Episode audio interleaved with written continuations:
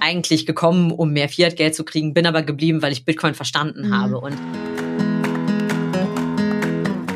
hallo und herzlich willkommen zu Eine Million Satoshi, der Bitcoin-Podcast für Frauen. Heute habe ich Debbie Rea eingeladen. Debbie habe ich relativ spät entdeckt auf meiner Bitcoin-Reise. Ich habe fast nur Podcasts gehört und Websites, Blogs gelesen und war nicht so sehr auf YouTube. Aber da habe ich wohl an einer ganz wichtigen Quelle vorbei recherchiert. Denn Debbie hat vor circa einem Jahr den YouTube-Kanal Bitcoin trifft Debbie eröffnet und hat mittlerweile schon über 10.000 Abonnenten. Der Bitcoin-Kanal handelt von Anfänger für Anfänger. Sie bezeichnet sich also nach ihrer eigenen Angabe als Anfängerin.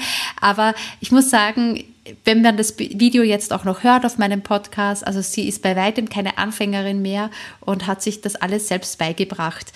Und ich bin ganz begeistert, dass ich sie gewinnen konnte, auch für 1 Million Satoshi, um über Anfängerfragen zu sprechen. Also welche Fragen sie besonders häufig hört, welche Fragen ja auch ich besonders häufig höre und wie sie darauf antworten würde.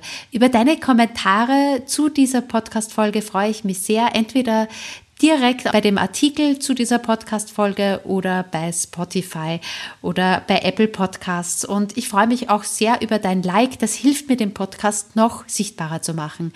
Aber jetzt fangen wir an mit Debbie. Bis gleich. Bezahlter Werbepartner dieser Folge ist BSDEX, der offizielle Kryptohandelsplatz der Börse Stuttgart. Nur wenige Frauen interessieren sich für Finanzen und Technik. Deswegen ist es nicht überraschend, dass Bitcoiner vor allem Männer sind. Dabei verpassen wir die größte finanzielle Revolution unserer Generation. Mit 1 Million Satoshi wollen wir heute gegensteuern und mehr Frauen von Bitcoin begeistern. BSDEX hilft mir dabei. Von der Legitimation über den Handel bis zur Verwahrung, alle Partner der BSDEX kommen aus Deutschland. Und solltest du einmal Fragen haben, steht auch der deutsche Kundensupport zur Verfügung. Einmalig günstige Gebühren sind bei nur 0,2% pro Transaktion möglich. Und du kannst vor allem echte Bitcoin kaufen, also keine abgeleiteten Wertpapiere. Diese Bitcoin kannst du optional auf dein privates Cold Wallet zur Verwahrung überweisen. Exklusiv mit diesem Link in den Shownotes oder auch im Artikel erhältst du 25 € für die Eröffnung eines Kontos bei BSDEX nach deinem ersten Kauf. Und das ist ein Angebot exklusiv für die 1 Million Satoshi-Hörerinnen. Ich freue mich, wenn du mitmachst und auch dabei bist. Bis bald!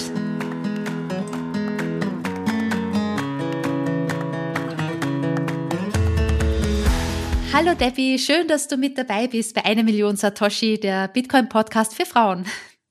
Hi Eva, vielen lieben Dank für die Einladung. Ich freue mich sehr, heute bei dir zu sein. Ja, total super, dass du hier bist. Debbie, erzähl mal bitte was über dich und wie du zu Bitcoin gekommen bist. Ja, also genau, ich bin die Debbie und mit richtigem Namen heiße ich Deborah.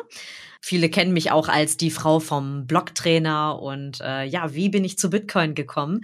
Das war 2017, hat mein Mann, der Blog-Trainer, erstmal angefangen, sich mit Bitcoin zu beschäftigen, damals noch von der technischen Seite und für mich war das bis dato halt, also ich habe da überhaupt gar keine Verbindung zu irgendwie Geld oder dergleichen gesehen. Für mich war das eine IT-Spielerei, die ja ganz nett ist und aber auch nicht wirklich nennenswert. Also für mich hatte das überhaupt nur einen technischen Zugang und da ich in der Technik überhaupt nicht bewandert bin, habe ich mir dann gedacht, ach nee, komm, damit brauchst du dich jetzt auch nicht auseinanderzusetzen und ja, allerdings wurde es dann irgendwann schon etwas, ich sag jetzt mal dringlicher, sich mal mit dem Thema zu befassen, denn ich bin im Einzelhandel tätig gewesen und habe gerade nach meinem Abitur 2018, 2019 einen Job in einem großen Unternehmen halt meine Karriere angefangen. Und mir ist dann halt aufgefallen, dass die Menschen ihr Geld, von dem sie immer sagen, dass sie so wenig davon hätten, halt auch absolut zum Fenster rausgeworfen haben für Dinge, die man jetzt nicht wirklich zum Überleben braucht. Und für mich war das so surreal zu sehen, wie die Menschen mit vollgepackten Taschen rausgestiefelt sind. Vor der Tür saß dann ein bettelnder Mensch und generell allgemein Klimathematiken und dritte Weltländer, die Wirtschaft und so weiter. Es schien alles irgendwie total schlimm zu sein. Und ich dachte mir, warum passiert das alles? Und warum ist das jetzt gerade so präsent? Warum merke ich das jetzt? Und ja, irgendwann sagte Roman, also mein Mann, Roman Reiner, Genau, genau, richtig. Blog-Trainer. Mhm. Ja. Genau. Der sagte dann irgendwann, ja, Debbie, das hat alles was mit der Inflation zu tun und Bitcoin kann das tatsächlich ändern. Und da kam ich dann das erste Mal wirklich darauf, okay, Bitcoin ist sowas wie Geld. Und dann fing ich mich auch an, damit näher zu beschäftigen. Und irgendwann dann im Laufe des letzten oder vorletzten Jahres habe ich dann meinen Kanal gestartet. Denn ja, ich hatte mich schon ein bisschen für Bitcoin interessiert, aber so die Motivation dahinter, jetzt dran zu bleiben, da musste ein Motivator her. Und so ist dann halt auch der YouTube-Kanal entstanden, wo ich dann halt mich in Themen einarbeite und versuche, einsteigerfreundlich das Ganze an neue Einsteiger auch zu erklären. Ja, das machst du auch richtig gut. Also ich habe mir schon einige Folgen auch von dir angeguckt, wo man da das sehr, sehr einfach auch nochmal so verfolgen kann, obwohl ich da denke, dass du natürlich auch Einsteiger bist und das damit auch kennenlernst, aber auch schon wirklich sehr, sehr weit bist. Also das merkt man ja. Warst ja auch bei der Bitcoin-Konferenz in Innsbruck Moderatorin und glaube ich, hast da auch einen super Einblick auch in dieser Szene. Also von dem her kann ich den YouTube-Kanal jeder Einsteigerin und jeden Einsteiger sehr empfehlen. Vielen lieben Dank. Genau, und deswegen, das ist ja auch genau dieses Thema, das wir auch heute in unserem Podcast nochmal behandeln wollen, so ganz typische Anfänger-Einstiegsfragen, die, glaube ich, jeden, der schon mal ein bisschen weiter eingetaucht ist in Bitcoin und sich da schon ein bisschen mehr auskennt, so beschäftigen und auch gefragt werden von Freunden, von der Familie, von der Schwester, von der Tochter, keine Ahnung. Also das sind typische Anfängerfragen, weil natürlich die erste Frage, die auch bei mir aufgetaucht ist, was du jetzt erzählt hast, wie du zu Bitcoin gekommen bist, ist eben auch der Umweltschutzgedanke oder dieser Nachhaltigkeitsgedanke. Ja, wie passt es denn zu Bitcoin? Bitcoin braucht ja total viel Energie. Was sagst du denn da, Debbie, wenn dich jemand fragt? Ich glaube, tatsächlich ist das ja halt auch irgendwo das Naheliegendste, wenn man jetzt ganze Mining-Farmen, Server und so weiter, wenn man sich dafür den Platz allein schon mal betrachtet und dann auch noch, oh Gott, da steckt so viel Energie dahinter. Klar, für diejenigen, die jetzt sich mit dem Thema nicht weiter befassen, ist das halt schon schnell gesagt, zu sagen so, hey, Bitcoin verbraucht unmenschlich viel Energie.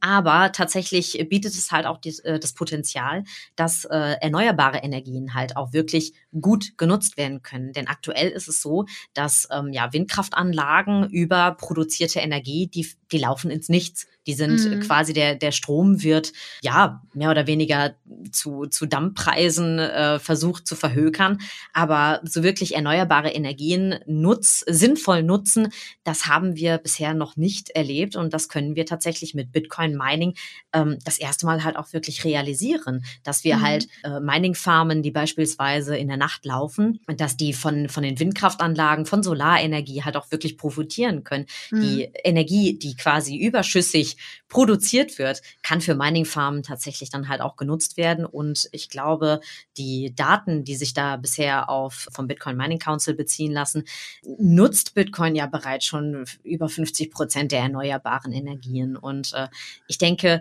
da ist dann halt auf jeden Fall so die Sorge darum, dass Bitcoin zu viel Energie verbraucht, klar irgendwo auf der einen Seite berechtigt, aber halt auch schon wieder gut zu widerlegen. Und ich hoffe, dass man da auf jeden Fall drauf aufbauen kann und das weiterverfolgen kann, dass fossile Energien halt mehr oder weniger obsolet gemacht werden durch dieses Phänomen.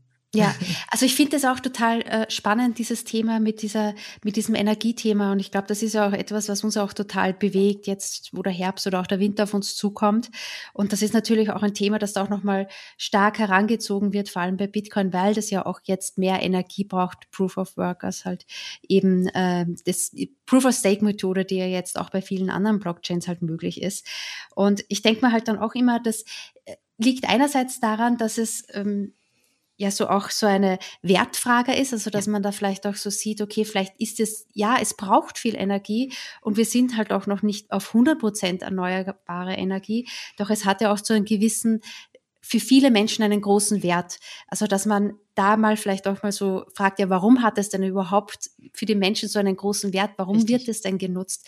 Und oft wird es halt eben auch genutzt, weil es Anwendungsfälle gibt, weil halt es Menschen gibt, die halt nur mit sehr hohen Gebühren von Land A zu Land B überweisen können. Und das sind ja gerade die nicht viel Geld haben und aus den ärmsten Ländern kommen und vielleicht auch kein Bankkonto haben können. Ja, also richtig. wenn man sich da empathisch mal reingibt und sagt, ja, warum wird es denn da überhaupt genutzt, wenn man so viel Energie braucht, ja, dann kommt man, glaube ich, auch schon weiter mit dieser Einstellung. Und was ich auch letztens mal so gehört habe, was ich ganz interessant finde, ist, dass dieser Ausbau von erneuerbarer Energie ja gar nicht so klappt, indem man fossile Energie jetzt komplett kappt. Weil wenn man sich auch zum Beispiel, du hast ja das Beispiel genommen mit diesen Windrädern, die brauchen ja, das Material herzustellen, um diesen Stahl herzustellen, braucht man ja fossile Energie, weil man auf einen Schlag ganz viel Energie braucht in diesen Hochbrennöfen. Oder auch für den Transport hin zu dem Feld, wo es halt eben steht, braucht man halt auch gewisse Maße an fossiler Energie, und dass man die Energiewende schafft, um komplett die fossile Energie abzuschalten, das ist halt unrealistisch. Man muss es halt ausgewogener machen und langsam sich dorthin bewegen. Das denke ich auch. Das fand ich halt auch super interessant. Ich glaube, wenn man sich mal mit Bitcoin beschäftigt, dann interessiert man sich auch einmal mehr für Energie und was eigentlich Energiewende bedeutet und wie das vorangehen kann. Weil mir war das zum Beispiel auch nicht bewusst, dass es halt eben solche Peaks gibt, also solche Höhen gibt, wenn es gerade viel Wind geht, und man braucht den nicht, kann man den Energie nicht einfach speichern und ohne Kosten und dann ein paar Stunden später zur Verfügung stellen. Es geht halt nicht, man braucht halt auch so einen Ausgleich. Genau. Und wie du gesagt hast, da kann halt Bitcoin oder Bitcoin-Miner so einen Ausgleich ganz gut schaffen. Absolut. Und gerade das Thema, was du halt auch ansprichst, generell auch Energie oder Naturwissenschaften im Allgemeinen. Es ist halt unglaublich, dass wir Bitcoin halt auch in der Natur irgendwo wiederfinden, beziehungsweise halt auch, wenn es um das Thema österreichische Schule geht. Beispielsweise haben wir ganz viel Bezug zu natürlichen Ereignissen, dass wir eher beobachten können, dass man mehr auf das menschliche Handeln eingeht, statt Interventionen und so weiter. Das war halt auch irgendwann für mich dieser springende Punkt zu erkennen, ja, alles in der Natur braucht auch irgendwo seinen Ausgleich, und so funktioniert die Natur. Wenn wir auf der einen Seite zu viel haben, funktioniert das Ökosystem so, dass es sich selbst wieder reguliert, und gerade zu Zeiten der Inflation ist Bitcoin der absolute Gegenpol. Also es bildet ein absolutes Gegengewicht, was wir ja auch benötigen, und das ist halt auch irgendwo in diesen Naturgesetzen einfach verankert, dass es wenn es etwas gibt, was zu viel Platz einnimmt, dann muss es einen Gegenspieler geben. Und das ist halt auch einfach das Faszinierende an Bitcoin, dass es sich so an Naturgesetze orientiert auch, ne? Also menschliches Handeln, Ökonomie, Ökologie im Allgemeinen. Und das war für mich halt auch so ein richtiger mindblowing Moment. Ja. Und was du mit den Peaks halt auch gesagt hattest, ne? Also wir kennen ja in der Biochemie halt auch das Thema das Aktionspotenzial oder das Ruhepotenzial. Es gibt halt irgendwie zwischen diesen Permeabilitäten, wenn Kationen und Anionen in den Zellen halt unausgeglichen sind, dann gibt es halt einen kurzen Peak, aber das geht halt auch wieder runter. Und es ist halt so faszinierend, das auf verschiedenste Lebensprozesse umzulagern, weil das kann man auf so vieles anwenden. Und das war für mich halt auch so dieser Punkt, Bitcoin darin wiederzuerkennen, zu sagen, okay, ja, das funktioniert, weil es einfach logisch ist. Ja, toll. Es ist auch total philosophisch, das Thema, wenn man das so herangeht. Absolut. Also das ist ja total faszinierend. Total. Genau. Also ich dachte jetzt zum Beispiel auch, wie du sagst, so was Unendliches also es gibt ja halt in gewisser Maßen eine begrenzte Welt. Also diese Rohstoffe, die sind jetzt nicht begrenzt, weil man kann die ja oft neu entdecken, aber was halt begrenzt ist, ist halt unsere Lebenszeit. Und wenn dann halt auf der anderen Seite etwas so Unbegrenztes wie die derzeitige Geldpolitik halt so auf unsere Lebenszeit trifft, dann ist klar, dass es dadurch halt das System auch so durcheinander kommt und eine gewisse Zeit eine Unordnung entsteht. Und da ist halt Bitcoin mehr so ein Maßwertstab. Also okay, es gibt halt diese 21 Millionen, das ist auch absolut begrenzt. Die Lebenszeit der Menschen ist absolut begrenzt, also dann kann man halt auch immer so seine Arbeit halt besser preisen oder seine Dienstleistungen besser preisen und dergleichen, und findet da, glaube ich, einen besseren Wertstab, ne? Also das hat alles so, ist total philosophisch auch. Total, also, absolut. Ja. Man kann immer wieder neue Facetten entdecken, finde ich auch total spannend. Total. Also Bitcoin findet sich wirklich in allen möglichen Lebensbereichen wieder, ohne das jetzt, ich sag jetzt mal, großartig anpreisen zu wollen, ne? Denn häufig haben wir ja auch dieses Phänomen, dass gerade wenn wir Bitcoin ja auch irgendwo in den Lebensbereichen wiederfinden, dass man schnell auf diesen, gerade wenn es auch um die Philosophie geht oder den Glaubensansatz oder die Ideologie, dass wir viele kritische Stimmen hören, die dann sagen, hey, Bitcoin, das ist sowas wie eine Sekte, und man muss dann schon ein bisschen vorsichtig sein, weil von außen betrachtet, wenn man jetzt mal ganz neutral darauf hinblickt, auch wie das bei der Bitcoin-Konferenz war, ich kann das verstehen, wenn Kritiker sagen, ey, Bitcoiner, das sieht schon ein bisschen sektenähnlich aus, aber ja, dann halt da auch wirklich zu sagen, so hey, Bitcoiner sind an sich die kritischsten Menschen überhaupt, ne? Denn das, was sie nicht verstehen, hinterfragen sie halt auch einfach und wollen noch weiter diesen Kaninchenbau durchdringen und zu prüfen, was ist denn jetzt überhaupt Phase, warum verstehe ich das nicht, wo ist der Knoten, der noch gelöst werden muss. Und das ist halt ganz toll bei Bitcoinern halt auch irgendwie zu beobachten, zu sagen so, hey, es findet sich ja im Leben wieder und jeder Lebensbereich wird halt auch gleichermaßen hinterfragt. Wenn man etwas nicht versteht, dann fuchst man sich rein. Das ist echt Wahnsinn. Diese Einstellung finde ich ganz toll und halt eben auch die Einstellung, dass man sich jederzeit auch so irren kann. Also das kommt ja auch bei allen irgendwie so raus. Das fand ich immer sehr sympathisch, dass man jederzeit sagt, okay, das ist jetzt das, was ich denke, was ich herausgefunden habe. Ja. Das hat doch so seine Berechtigung und so seinen Sinn, dass zum Beispiel Bitcoin mehr Energie braucht, um halt eben in dem Fall zum Beispiel auch sicherer zu sein. Aber ich kann mich auch irren. Also es kann da auch Möglichkeiten geben oder Erfindungen geben, wo man das noch besser in den Griff bekommt, dass man eben eine Sicherheit und eine Unkorrumpierbarkeit, eine Unmanipulierbarkeit der Blockchain auch mit wenig Energie erschafft. Ja. Aber es ist halt bis jetzt noch nicht gefunden worden. Und das finde ich halt auch immer sehr sympathisch, dass man sagt, okay, man kann sich jederzeit irren.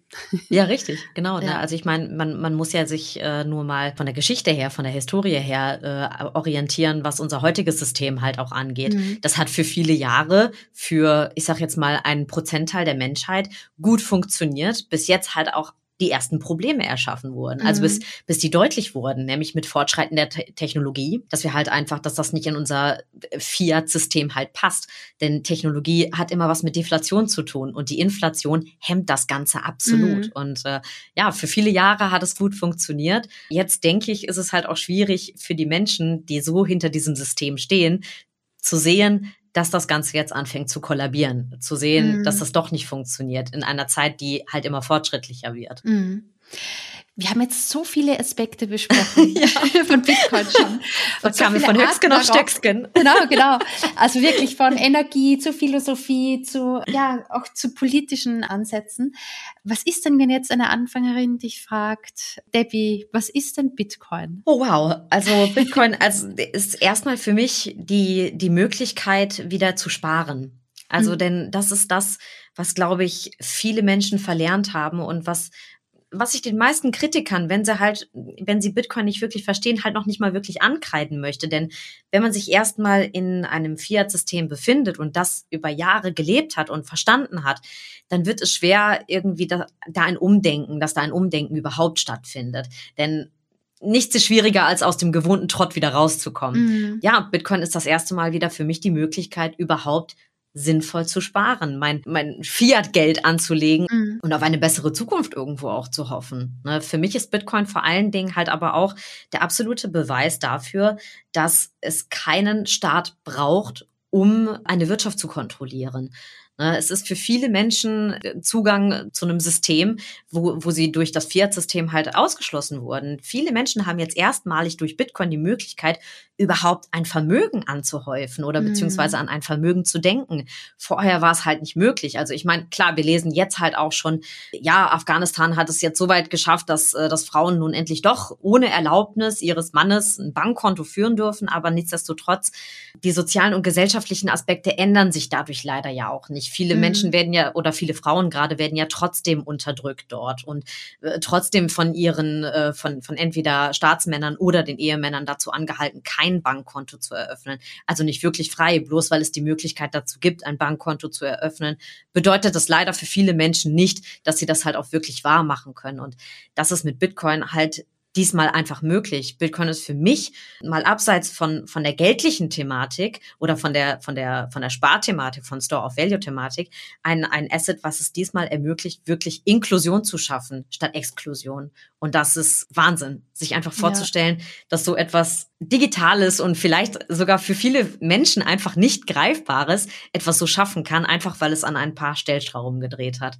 Ja. Und ich glaube, das würde ich so, Bitcoin ist für mich allumfassend faires Geld. Ja.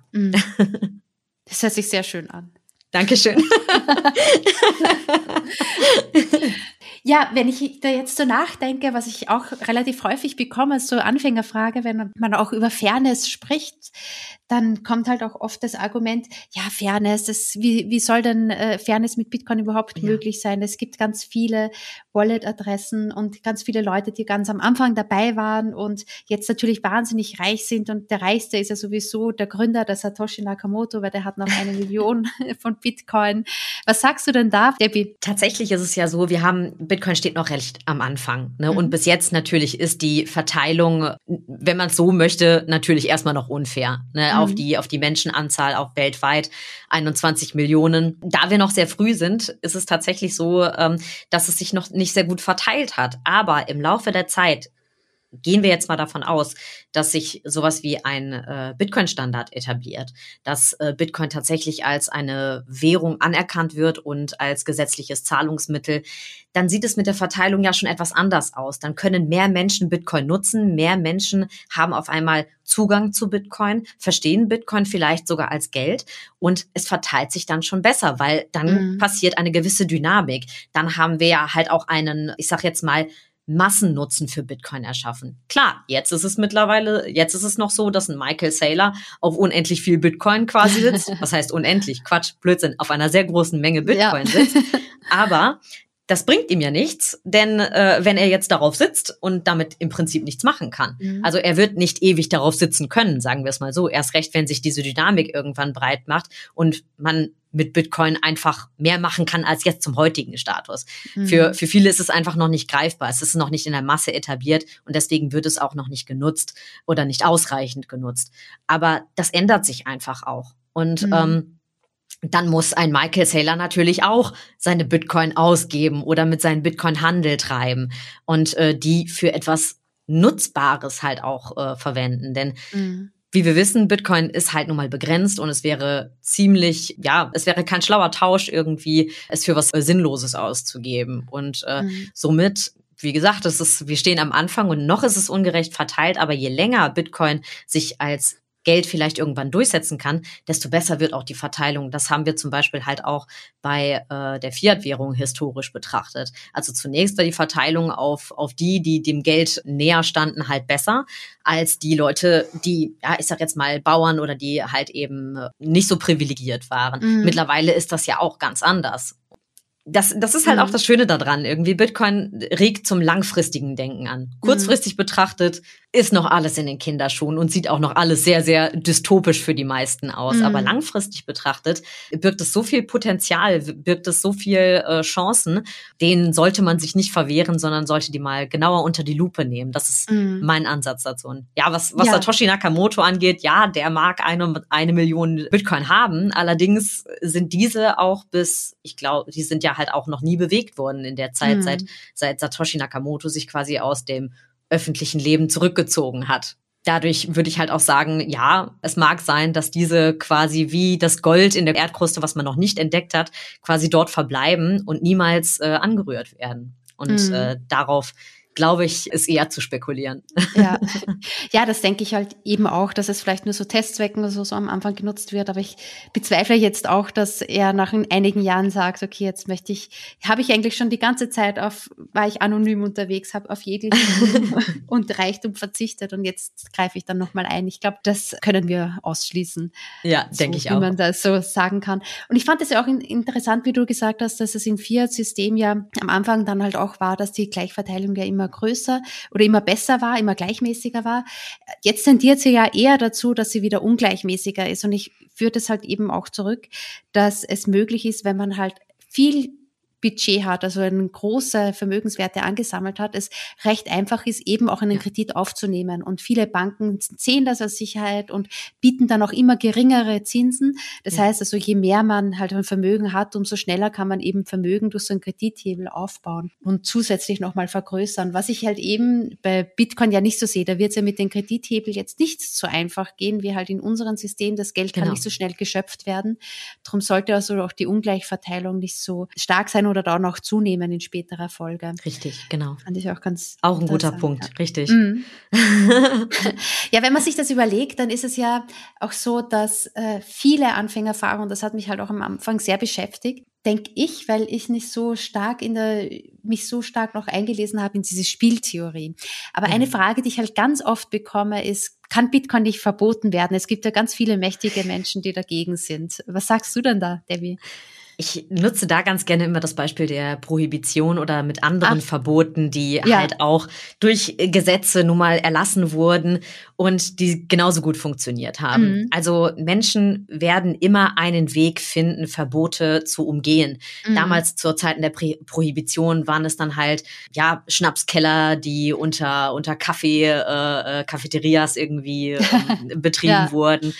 Illegale Schnapsbrennereien etc. Also es gab halt viele Möglichkeiten für die Menschen, dieses Verbot zu umgehen, und das wird mit Bitcoin unweigerlich auch so passieren. Mhm. Also da muss man dann schon das Internet für abschalten, damit ein solches Verbot sich eventuell durchsetzt. Ich meine, klar, man kann die Menschen irgendwie einschränken, aber es wird immer Mittel und Wege geben, für die Menschen Bitcoin zu nutzen oder halt auch einfach, ich sag jetzt mal, andere Substanzen zu nutzen, die verboten sind. Und früher oder später wird man unweigerlich damit konfrontiert werden, dieses Verbot, dass es einfach auch keinen Sinn macht. Und gerade wenn es um Bitcoin geht, dass wir dann halt auch feststellen müssen, dass Länder, die ein solches Verbot aussprechen, sich damit eigentlich auch ins eigene Fleisch schneiden. Denn zum Beispiel in der Türkei, wo Erdogan halt auch sagt, so hey, ich sag dem Bitcoin den Kampf an, um irgendwie noch ein Restvertrauen in die Lira zu suggerieren, der schneidet sich damit eigentlich ins eigene Fleisch. Ja. Also statt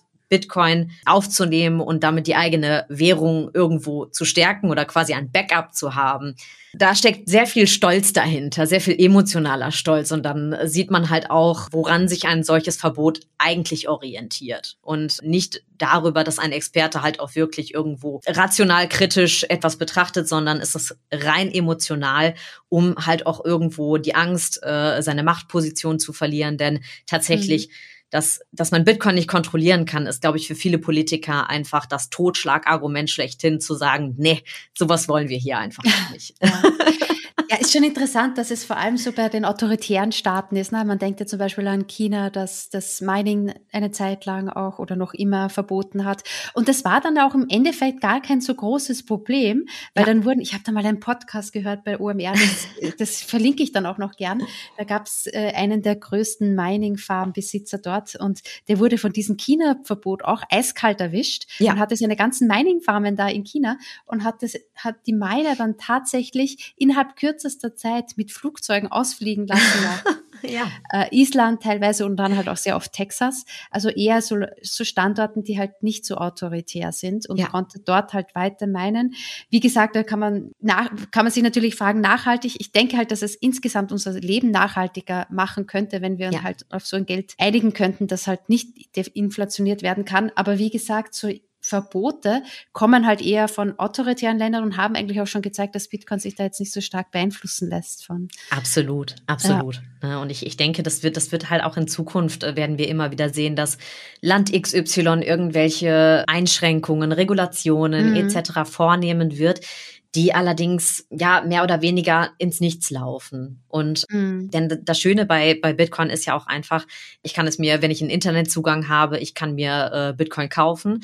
Ich kann es auf meiner Wallet halt verwahren, und sonst hat da niemand Zugang zu. Also es ist eigentlich nicht möglich, es zu verbieten, und der Versuch zeigt eigentlich schon, wie groß die Verzweiflung dahinter auch eigentlich ist. Ja, genau. Man kann dann eben genauso Peer-to-Peer, also untereinander, wir können senden, halt ohne irgendeine Zwischeninstanz. Das Richtig. Hat mich auch immer so wahnsinnig fasziniert. Solange man das Internet nicht abschaltet, dann ist es halt kein Thema, dass wir da so kommunizieren können und austauschen können, und ich halt Absolut. Auch gegen Fiat-Geld halt Bitcoin tausche. Also, Das ist echt Wahnsinn. Allein das macht doch auch Venezuela, und welches Land wurde noch vom US-Dollar ausgeschlossen? Auf jeden Fall betreiben die halt Handel untereinander mit Bitcoin. Und das ist halt auch so faszinierend, dass selbst wenn eine Obermacht wie die USA, eine Weltmacht wie die USA sagt, hey, wir schließen euch jetzt von unserem Geldsystem aus und somit halt auch von dem ganzen wahren Wirtschaftssystem weltweit, dass Bitcoin tatsächlich da die Möglichkeit schafft, für diese Länder halt auch Handel untereinander zu treiben und diese halt wieder mit ins Boot zu holen. Und Handel bedeutet ja auch Friede, weil wenn man mit jemandem handelt, eine Beziehung aufbaut, dann hat man halt auch gegenseitige Interessen, gemeinsame Interessen, und ja, man zieht da nicht so gerne in Krieg miteinander, weil man sich eben auch zerstört und dass das eigene Geld betrifft. Von dem her denke ich auch, dass es eine gute Friedensbotschaft auch ist. Aber dann verstehe ich natürlich auch, wenn man von außen drauf guckt auf Bitcoin und es vielleicht auch noch so immer denkt, das war so irgendein Spekulationsobjekt, wo manche Leute reich waren und jetzt hört man über Frieden und dass das mit Bitcoin nicht mehr möglich wäre.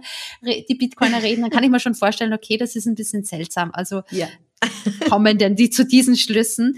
Ist es nicht nur irgendwie so ein Pyramidenspiel, wo die mich reinziehen wollen? Bekommst du da auch die Frage oft gestellt, ja, das wäre ja eigentlich in unserem Interesse, dass da noch mehr kommen und so. Wie beantwortest du das, dass Bitcoin kein Pyramidenspiel ist?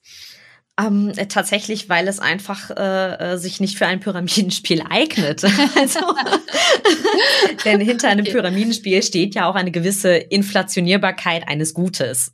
Ja. Und natürlich auch Terminkontakte. Also ich meine, klar, man kann Bitcoin als Spekulationsobjekt sehen und man kann, wenn man die Intention hat, mehr Fiat-Geld daraus zu schaffen, kann man das genauso auch als Spekulation sehen. Aber allein wegen der Begrenzbarkeit geht es halt nun mal nicht. Und die hohe Volatilität macht es eigentlich total ungünstig, darauf zu spekulieren. Das ist, ich würde es niemandem raten, irgendwie darauf zu spekulieren, sondern für viele ist es ja halt auch erstmal die Intention, irgendwie finanziell anders dazustehen oder beziehungsweise sich mehr Fiat-Geld zu beschaffen. Das war schon häufiger Argument, so, hey, ich bin eigentlich gekommen, um mehr Fiat-Geld zu kriegen, bin aber geblieben, weil ich Bitcoin verstanden habe. Und unweigerlich wird man, wenn man versteht, dass Bitcoin ein knappes Gut ist und nicht wie die Tulpenblase irgendwie, durch die Begrenztheit ist es nicht möglich, darauf zu spekulieren. Es ist nicht inflationierbar und ja, jemand, der Bitcoin verstanden hat, bleibt einfach wegen Bitcoin. Und ein Pyramidenspiel, das sind alle anderen Coins, die da wo ein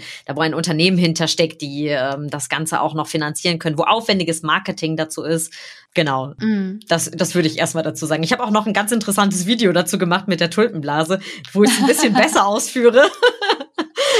Das können wir sehr gern verlinken. Also, Dankeschön.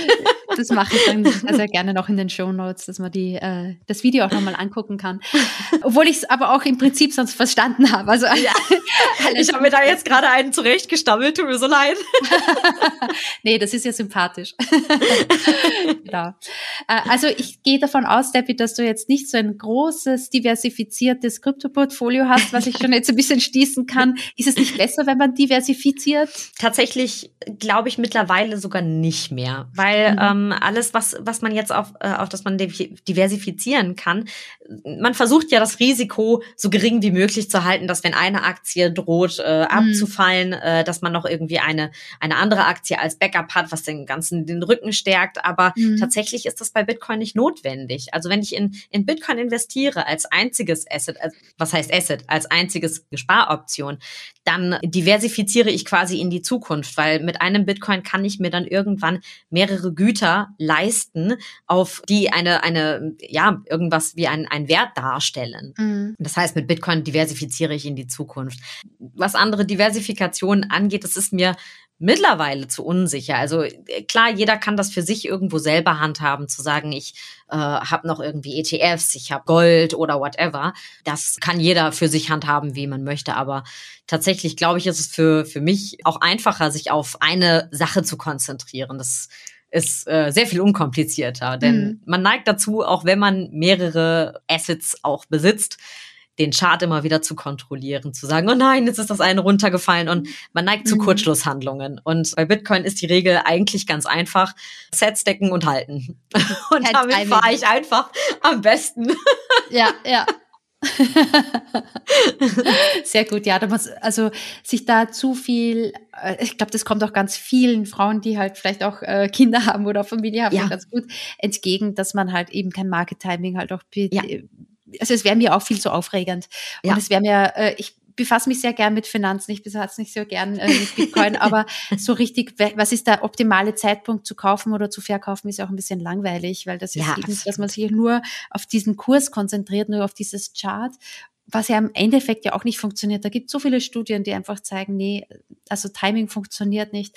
Ja. Man weiß nicht einfach mehr als die anderen, der Markt, einfach kaufen und halten und halt auch am besten. Also ich finde es immer ganz gut mit so einem Sparplan. Also ich habe so einen Sparplan eingerichtet, weil dann das ist, finde ich, psychologisch auch immer so ganz gut, dass man weiß, okay, man hat halt jetzt nicht am höchsten Punkt investiert und genau. Klar, man kann halt auch nicht am niedrigsten Punkt investieren, aber auf der anderen Seite tun halt eben, das so ticken wir Menschen, tun halt eben Verlust ein bisschen mehr weh, also als wir uns über Gewinne freuen, also bin ich da happy mit. Ja, absolut. Sparplan. Und vor allen Dingen, dass es auch mittlerweile die Möglichkeit gibt, einfach so einfach auch zu sparen. Mhm. Also wenn man sich mal so frühere Zeiten bedenkt, wie schwierig es noch war, irgendwie an Bitcoin ranzukommen. Mhm. Mittlerweile lädt man sich einfach eine App runter und richtet einen Sparplan an und hat einfach monatliche Fixkosten damit. Ja. Und damit kauft man halt auch einfach im Durchschnitt. Und das finde ich persönlich halt auch einfach sehr viel besser, wenn ich sagen kann, so hey, monatlich investiere ich, keine Ahnung, 50 bis 100 Euro und gut ist. Und ich kann das dann auch noch variieren, je nachdem, wie die Zeiten gerade sind, sodass das in meine regelmäßigen Zahlungen einfach mit einfließt. Und dadurch macht es dieses Traden halt auch schon wieder so ein bisschen angenehmer. Ja, genau. Nicht sagen zu müssen, oh Gott, jetzt ist es gerade hoch, jetzt muss ich einsteigen oder aussteigen, ne, sondern einfach stacken und halten. Das hört sich gut an. Also aus meiner Erfahrung, was halt auch oft bei diesen ganzen Anfängerfragen so dahinter steckt, ist halt immer so diese Angst, Geld zu verlieren. Viele haben halt eben auch schon ihr Vertrauen verloren. Also auch zu Recht. Ich meine, bei 10% Inflation, wo wir derzeit sind, also dann wird das Geld innerhalb von mittlerweile 7 Jahren halbiert. Ja. Natürlich ist es jetzt nicht so, dass es 7 Jahre oder keiner kann garantieren und keiner weiß, was in 7 Jahren für eine Inflation sein wird. Aber ich finde es schon besorgniserregend oder auch angsterregend, wenn man sich überlegt, dass halt nach 7 Jahren das Geld am Konto nur mehr halb so viel wert ist. Und viele denken sich, wie soll das denn mit der Altersvorsorge klappen? Und es wird halt auch immer schwieriger, irgendetwas zu finden, das diesen Wertverlust halt eben ausgleicht, weil 7%, also das Aktienmarkt zu erhalten im Durchschnitt, ist halt leider auch schon mittlerweile unrealistisch. Ja, vor allen Dingen, weil die meisten Aktien halt auch einfach an Fiat gebunden sind und dadurch ist halt auch einfach da schon einfach der Wertverlust einer Aktie vorprogrammiert, einfach weil es an ein Geld gekoppelt ist, was permanent an Wert verliert. Wahnsinn, ja.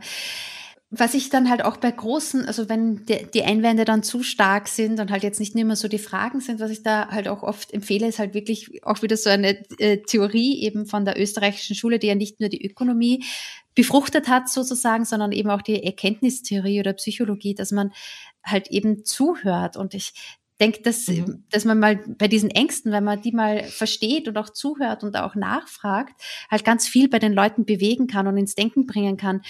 Und eine Frage, die ich mir da zum Beispiel aufgeschrieben habe, die man vielleicht auch mal zurückstellen kann, wenn man ganz viele Fragen bombardiert oder ganz viel Argumenten und ganz viel Nichtglaube oder Misstrauen oder dergleichen konfrontiert wird, ist halt immer so, wie müsste der Vermögenswert denn aussehen, den du zum Beispiel an deine Urenkel verschenken oder vererben möchtest? Ja. Wie sollte der sein?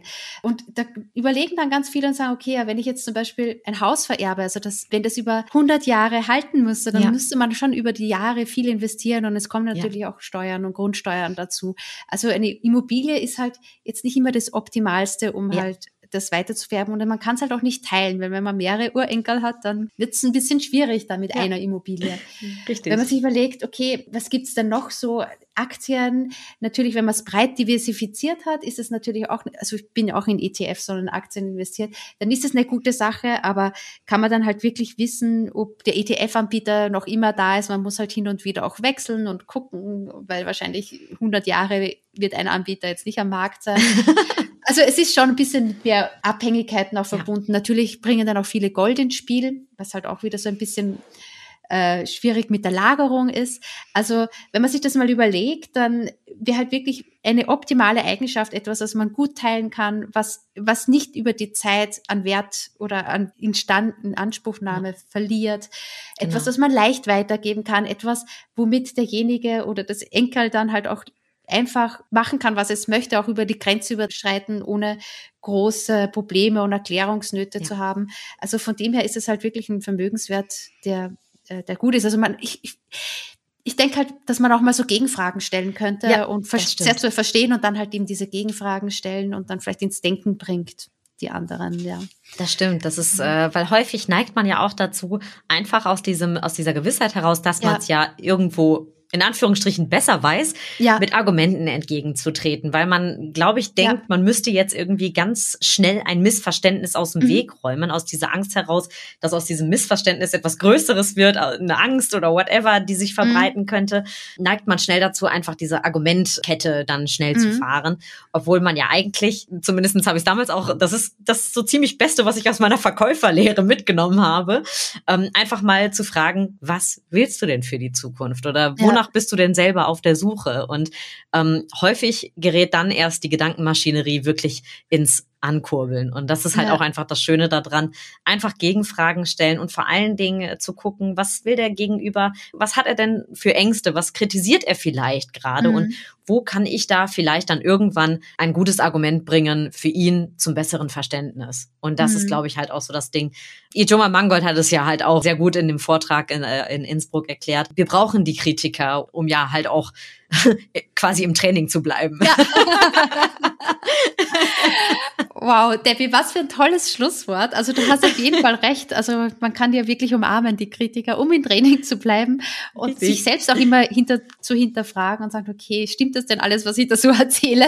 Ja, richtig. Und das finde ich richtig toll. Also Debbie, es hat mir richtig viel Spaß gemacht, dich einzuladen in meinem Podcast. Und ich freue mich auf jeden Fall, wenn wir da noch sehr stark in Kontakt bleiben. Und ich verfolge natürlich deinen Kanal, den ich in den Shownotes verlinke, auch weiterhin. Vielen Dank, Debbie.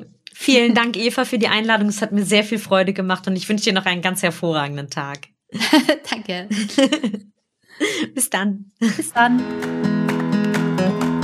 Hat dir die Folge auch so gut gefallen? Dann freue ich mich total über eine Bewertung von dir auf iTunes oder auf Spotify. Bei iTunes kannst du auch gern noch einen Kommentar hinterlassen. Erzähle auch gern einem Freund oder einer Freundin von dem Podcast. Das unterstützt meine Arbeit und hilft, den Podcast noch besser auffindbar zu machen. Bis bald.